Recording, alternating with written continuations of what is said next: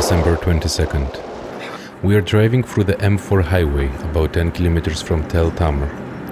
The M4 highway is a road of vital importance in Syria. It runs parallel to the border with Turkey, connecting east and west of Syria.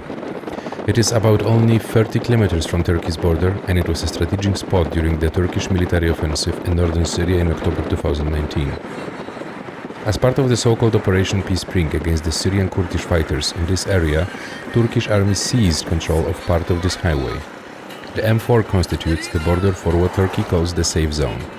This highway used to be considered the commercial artery of northern Syria.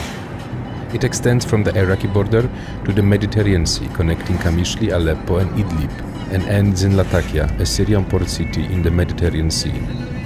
Before the Turkish military operation in October, thousands of trucks, tankers with oil, and civilian vehicles pass through this highway every day. Today, along the way, there are only several Russian armored vehicles and some trucks. There are hardly any vehicles on the road as we arrive to Tel Tamr. Tel Tamr is a small town originally inhabited by Assyrian Christians, located at the M4 highway, a town that has been too close to the war. The town gradually returns to normality. There are some shops that are opened. In the street, a woman sweeps the entrance of the store, and some children run and play chasing each other. We continue driving. We cross the last checkpoint of the Kurdish security service on the M4, and we meet a young man called Amir. During the interview with Amir, a Russian convoy passes through the road.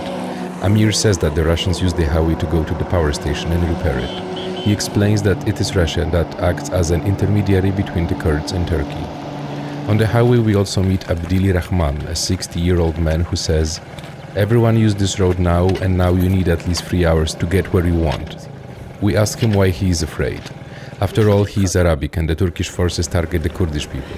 أخي أنت مع لك أنت تقول مستهدف الإكراد He replies that this is not true. The truth is that their target is the entire population of the area. It is not a matter of being Kurdish. They are thieves. They steal and sack people's houses and their livelihood, Abdul Rahman says.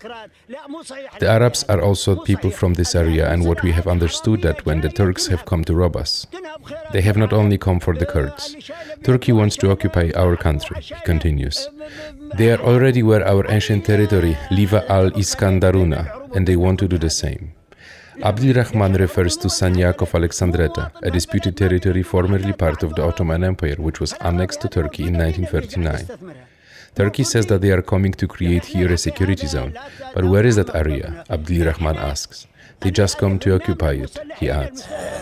ما بدك ت- الاستفاده من من عمل الطريق اكيد عمل الطريق الاستفاده لما يكون كل الشعب مع- محروم من وصوله على حاجته معناته The ما- brigades not come here to protect us. They only come here to plunder.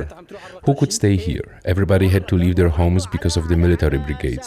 I don't like to see them. I know many close people whose houses were plundered. Look at all that village. Turkey has stolen everything, Abdul Rahman concludes.